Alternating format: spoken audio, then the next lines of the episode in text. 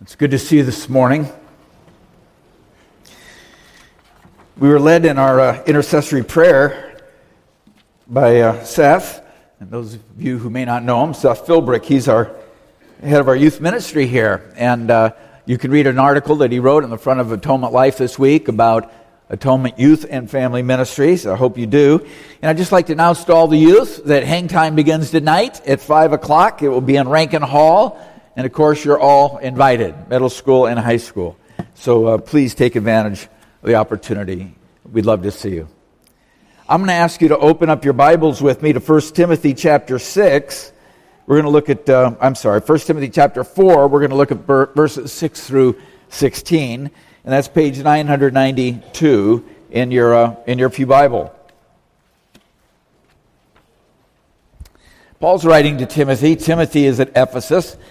Uh, he's, uh, he's pastor there, at least sort of an interim pastor, someone whom um, Paul has sent into a situation with a church that has a lot of troubles. And, uh, and so this is what Paul writes to his protege, Timothy. He says, If you put these things before the brothers, these things is a phrase he uses eight times in 1 Timothy. He's talking about the instruction, the teaching, the gospel that he has um, that he is uh, sharing and, and mentoring Timothy in. He says, If you put these things before the brothers, you'll be a good servant of Christ Jesus, being trained in the words of the faith and of the good doctrine that you've followed. Have nothing to do with irreverent, silly myths, but rather train yourself for godliness. For while bodily discipline is of some value, godliness is of value in every way, as it holds promise for the present life and also for the life to come. The saying is trustworthy and deserving of full acceptance. For to this end we toil and strive, because we have set our hope on the living God, who is the Savior of all people, and especially of those who believe. Command and teach these things. Let no one despise you for your youth, but set the, exam- the believers an example in speech, in conduct, in love, in faith, in purity. And until I come, devote yourself to the public reading of Scripture, to exhortation, to teaching. Do not neglect the gift you have, which was given you by prophecy when the council of elders laid their hands on you. Practice these things. Immerse yourself in these things so that all may see your progress. Keep a close watch on yourself and on the teaching. Persist in this, for by so doing, you will save both yourself and your hearers. Let's pray together. Father, I'd like to ask you now that you would make the words of my mouth and the meditations of our hearts acceptable in your sight. O Lord, my rock and my redeemer through Christ. Amen. Well, I don't know what your impression is as I read this passage to you, or maybe you even read it uh, last night and considered it yourself. But at first pass, I think it's, uh, I, think it could easily be a temptation just to kind of sweep past it. And Paul's writing so personally to one individual, to Timothy, whom he calls my my true child in the faith. And he, he not only writes so personally, he writes so specifically about the situation in, in Ephesus. And, and, and furthermore, Paul, I'm sorry, uh, Timothy rather, Timothy's a pastor. He's a pastor at that church at Ephesus, and few of us are, are pastors. I mean, this is a great passage to preach before ministers and elders at presbytery, but what about the congregation? And I want to suggest to you this morning that I think that this text is for each one of us. It has something to say that's very profound to each one of us. Because here is a case study in a man who is in a hard place. Just like many of you may be in a hard place this morning, or have been, or will be. Let's think about that. A case study of a man who's in a hard place. Timothy was a strong Christian. He'd been well mentored by Paul. There was no better mentor in the world. He was spiritually gifted. He had ample experience. He had all the qualifications he needed to do the work that God had called him to do. That was Timothy. And yet he was in a hard place. Folks, I mean, a hard place can happen to anybody, to any one of us. So here he is in Ephesus and he's discouraged. He is unhappy. He'd like to pick up and leave if he could.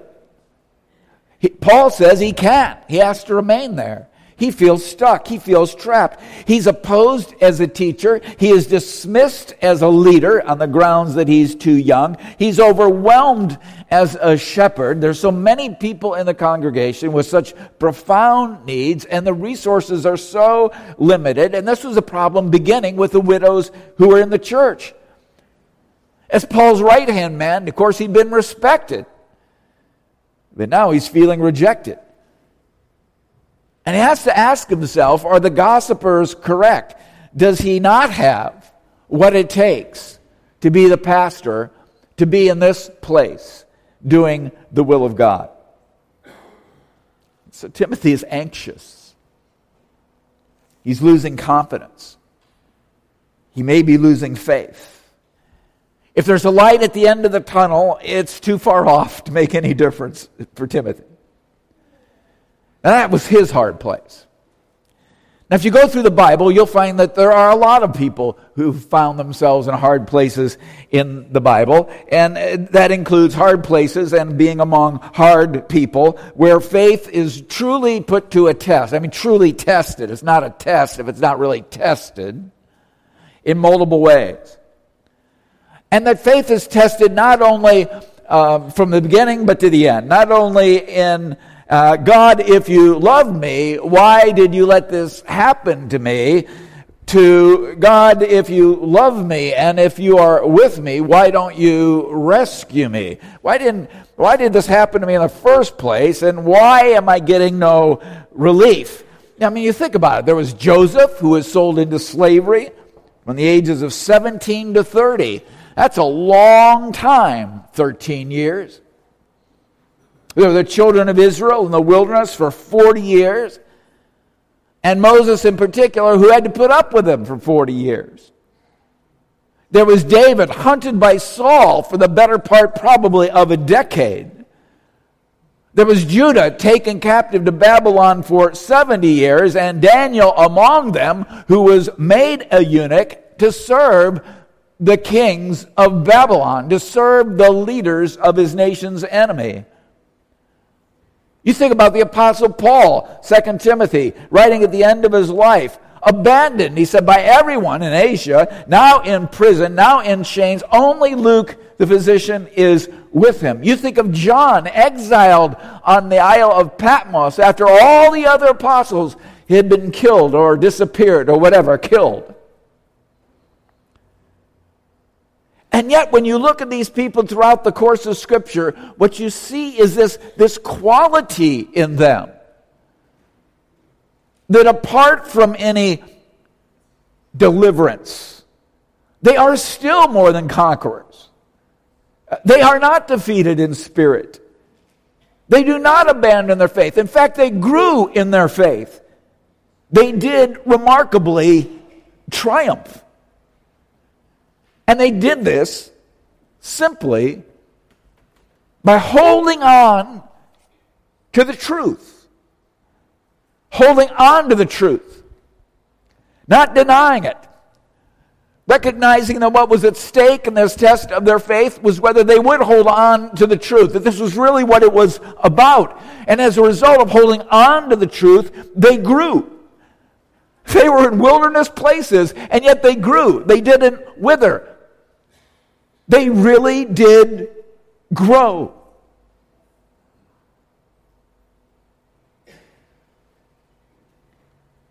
Talk about holding on to the truth. You say, well, how, okay, how, how did they grow? They realized they knew. They held on to this. They were not, they were not being punished, they were being tested. They were not being rejected or abandoned by God. This was happening to the end that God would draw them closer to Himself. That God was out to glorify Himself, not at their expense, but to glorify Himself to them and in them and through them. And they believed it. And it sustained them. It really sustained them. And they became more than conquerors because they held on to the Word of God. They held on to His promises. They accepted His instruction. Now, I'd ask this same of you. Do you feel like you're in a hard place in your life? You think about this in your in your marriage, or as a single adult, with your job, or with your unemployment. At the stage of life where you find yourself early on struggling or later on. Are you in a hard place in your family? Are you in a hard place because of your health? Do you know what it is like to feel stuck in a hard place? Well, Timothy did.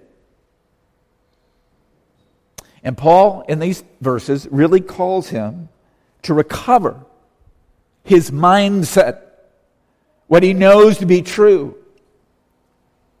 And to that end, he presents Timothy with an image that really is unforgettable and that he will return to again when he writes Timothy again in 2 Timothy. And he presents him with this image to the end that Timothy will stop focusing on what he cannot do anything about. But that he instead will give attention to what he can do something about, where he can make a difference. And he can do something about himself. Himself. The Lord has not taken Timothy to the woodshed when Paul sent him to Ephesus. The Lord has taken Timothy to the gym like a spiritual athlete to work out his salvation, to engage in the hard but necessary exercise of growing in godliness. That's why Timothy is there. And while Paul addresses Timothy's responsibilities as a preacher? He does. And as a pastor? And he does. His focus is not on the welfare of the church, it is on Timothy's welfare. This passage really is about Timothy's recovery, not only from the criticisms of others, but from his own self doubt.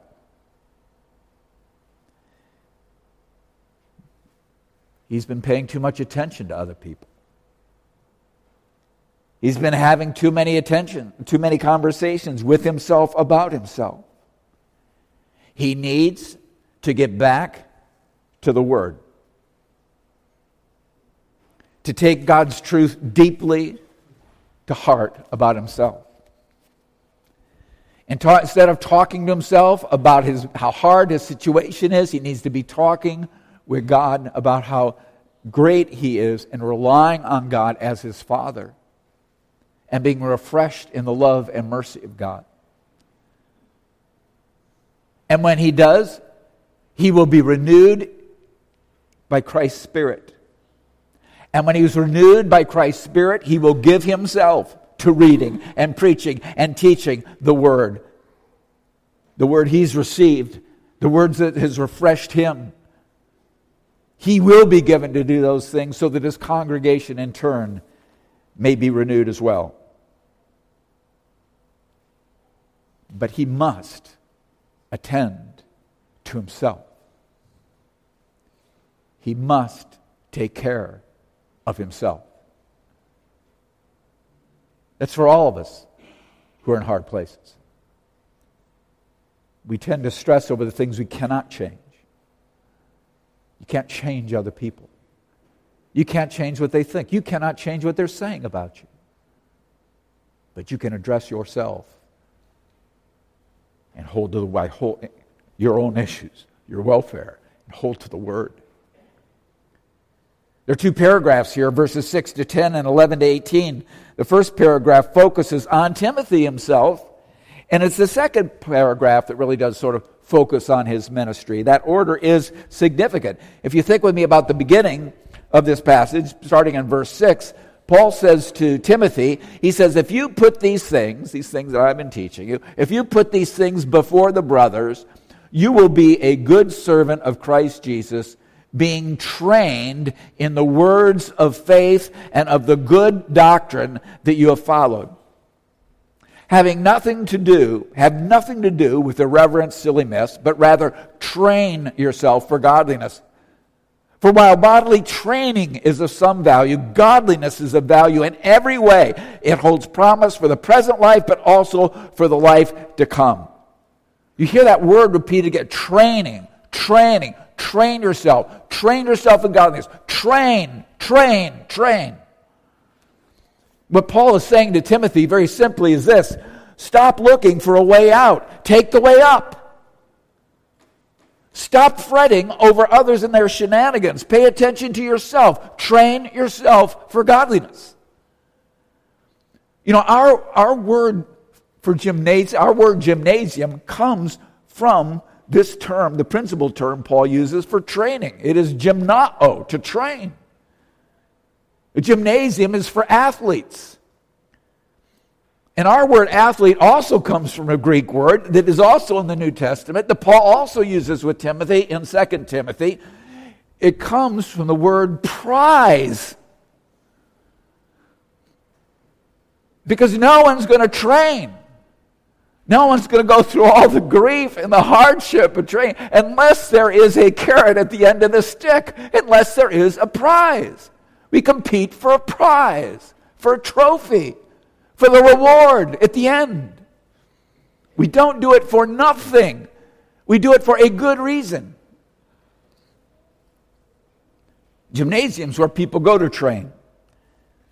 You know what a gymnasium is? It's, it's designed it's a place that's designed for people to build themselves up. And you say, well, how is it designed for people to build themselves up? It places before people challenges that they must face to test and to develop their strength. That's exactly what a gym is. It is a place of misery. It is hard work. But let me tell you, you know, oftentimes, you know, when you sign up for a gym, you know, they, they make different promises and stuff. Well, I'm going to say that here's the one promise that comes with every gym membership. They always promise you will see results, you will see results. Here is the one promise that comes, should come with every gym membership. It should read this way You will see results if you do not give up. That's what it needs to say perseverance. That's the greatest challenge of all, isn't it? We think about our problems, this, that, whatever's happening into our, in our lives at this point, at that point. The greatest challenge is perseverance. That is the grand challenge in the Christian life. It's perseverance.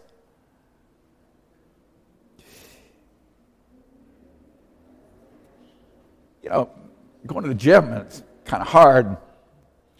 It's not like going to the movie theater, plopping down in a recliner with a grocery bag full of buttery popcorn and a half gallon of root beer.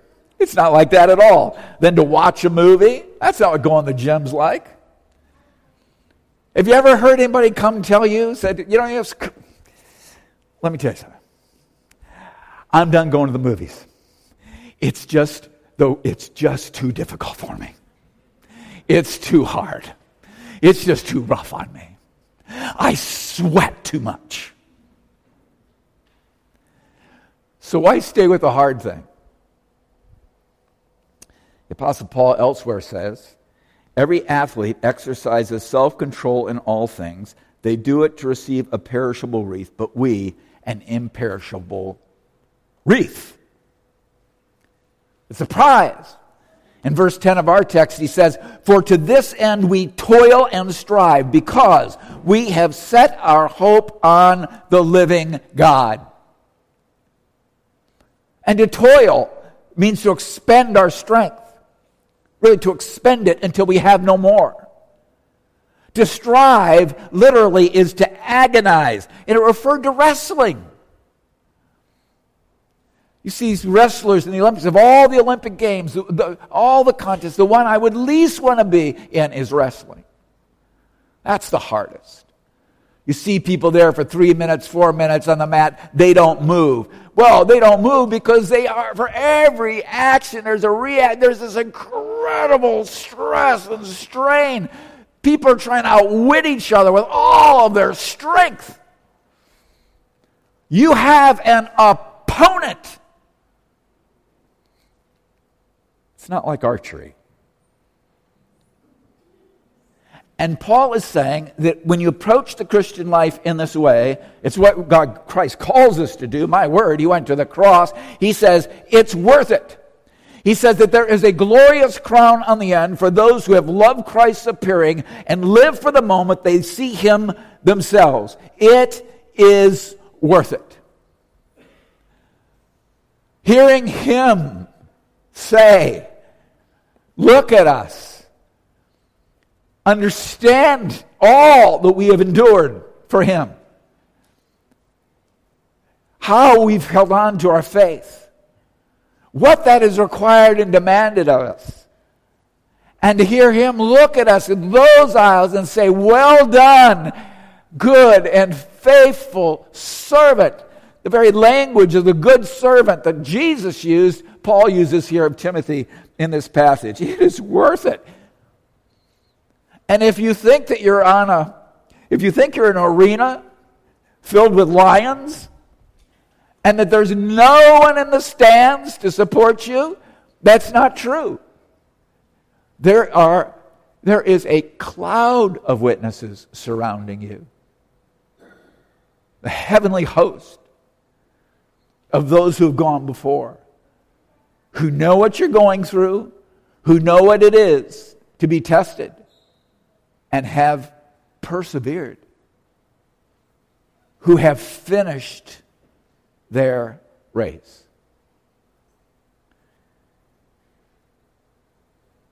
Second Timothy 2 5, Paul writes Timothy, I alluded to this passage already. He says also, if anyone competes as an athlete, he does not win the prize unless he competes according to the rules. And here's rule number one you must finish the race. That's rule number one. You can't drop out. You, you can't get to the end unless you finish.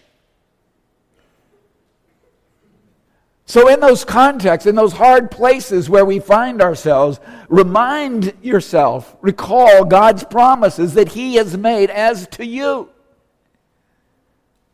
And remind Him of those promises. Be bold about it.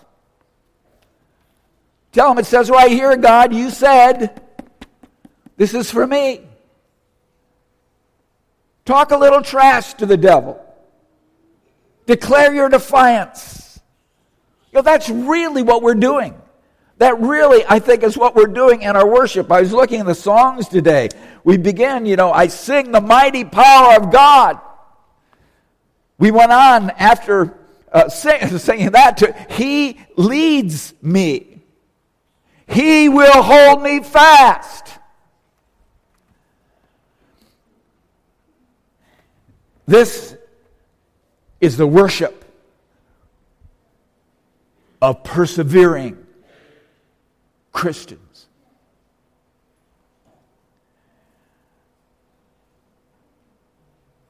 Now, why does Paul write Timothy this way? Why do I suggest that he writes to Timothy this way? Because Paul knows two things. And we know them too. But it's good to be reminded, isn't it? First is he knows that what is happening around you is not nearly as critical as what is happening within you. That what other people may be saying to you or about you is not nearly as important as what you're saying to yourself about yourself. He knows that your spiritual, he knows that your circumstances are not as crucial as your spiritual life. And it's when we invert these priorities in our minds, when we flip them on our heads, we begin thinking and reacting as if the external is more important than the internal, that our circumstances are more important than our spiritual life, that what other people are thinking or saying about us is more important than what we're thinking about ourselves or saying to ourselves, that is when we are in trouble. Because that is when we're focusing on what we can do nothing about and neglecting the most important thing that we can do something about. In the same way, the temporal is less important than the eternal. Your present is less important than your future. Your adversaries are weaker than your advocate. Your devils are less powerful than your deliverer. So your hope is sure. Don't run scared.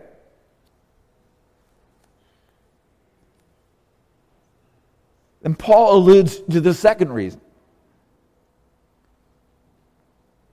He alluded to the second reason why he exhorts and teaches Timothy this way.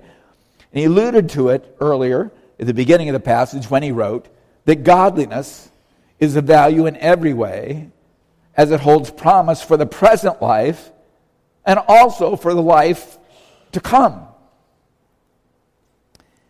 Well, what is the promise of godliness for the present life?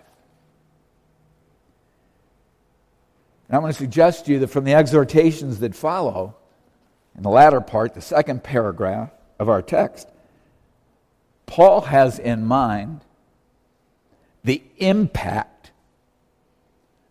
that Timothy's commitment is going to have on other people. The impact that he is going to have on other people, that his commitment to godliness will have on other people, and how that will change the hard place that he is in. Think about these exhortations from verse 12. He says, Let no one despise you for your youth, but set the believers an example in speech, in conduct, in love, in faith, in purity. He says, practice these things, immerse yourself in them, so that all may see your progress. Keep a close watch on yourself and on the teaching. Not just the teaching, but on yourself and on the teaching. What's happening in you and on the teaching. Persist in this, for by so doing, you will save both yourself and your hearers. Now, we are justified through faith in Christ alone by the grace of God. But as John Calvin pointed out in this passage, Paul oftentimes enshrines means as well as the origin, or um, uh, yes, the sovereign origin behind our salvation, and, and, and credits that as saving us. The means is well. The evangelist saves the unbeliever. You have that language in the New Testament. It's not absolutely true, of course, but he's talking about means. And that's what Paul is talking about here with Timothy about means. You will save yourself as well as your hearers. Why? What's rule number one? Persevere. Do not quit. Finish. And that doesn't mean dragging yourself. Constant training. Constant training.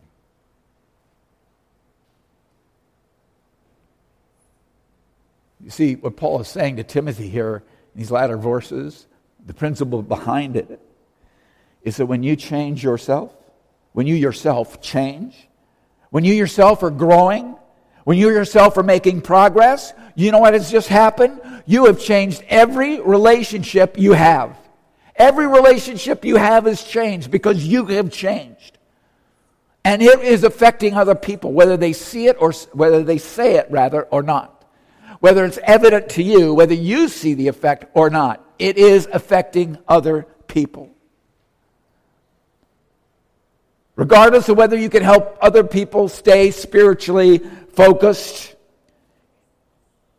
regardless of whether you can help other people be examples, or make progress. You can stay focused yourself. You can be an example yourself, and you can make progress. You can grow, and it affects other people. And that is why you're in the mess you're in. So that you grow. You're at the gym. You're at the gym. People see the change. Entire community, whatever that situation you're in, at church or family or workplace or marriage. Let me tell you something. It is very hard. You'll make it much harder for your critics to look down on you when secretly they have to admire you for your example. It'll be much harder for naysayers to dismiss you when they see your steady progress and that you are growing stronger. They will see Christ in you. And the more people see Christ in him in you, the more they know that you are not to be taken lightly. And God willing, closed hearts may be opened. At the very least, softened. And those hard places will not be so hard. But the challenge that Paul gives to Timothy is a challenge he gives every one of us in hard places. It is natural for us to look for a way out, but oftentimes there is no way out. The challenge for us really is not to look for the way out. The challenge for us is to take the way up. That's the challenge, to take the way to discipline ourselves for the purpose of godliness. Let's pray together. Father, we love you, and I want to thank you for this passage of your word. Paul speaks to Timothy so directly, with a lot of love, but firmness too, because he knew what he was talking about. Paul knew it, it was true. It's about holding on to your word, really growing stronger in the truth that you have given to us, taking it personally to the heart. It is about it is about taking the way up. And Paul himself had experienced the fruit of it. We look at Paul in Corinthians, his letters to the Corinthians. We look at Paul going through very hard things over time. We see how his perseverance was rewarded, but over time. We see him as an example and pace setter for us. But Paul here calls Timothy to be an example and pace setter for others. And in the same way that we do the same. Lord, it's really not just a survival strategy, it's a strategy for how we become more than conquerors through Christ who loves us in whatever hard place we find ourselves. And I pray, Lord, that you'd minister to us this very day and in the coming days. And we'll be careful to give you glory and thanks. We worship you as persevering Christians. Amen.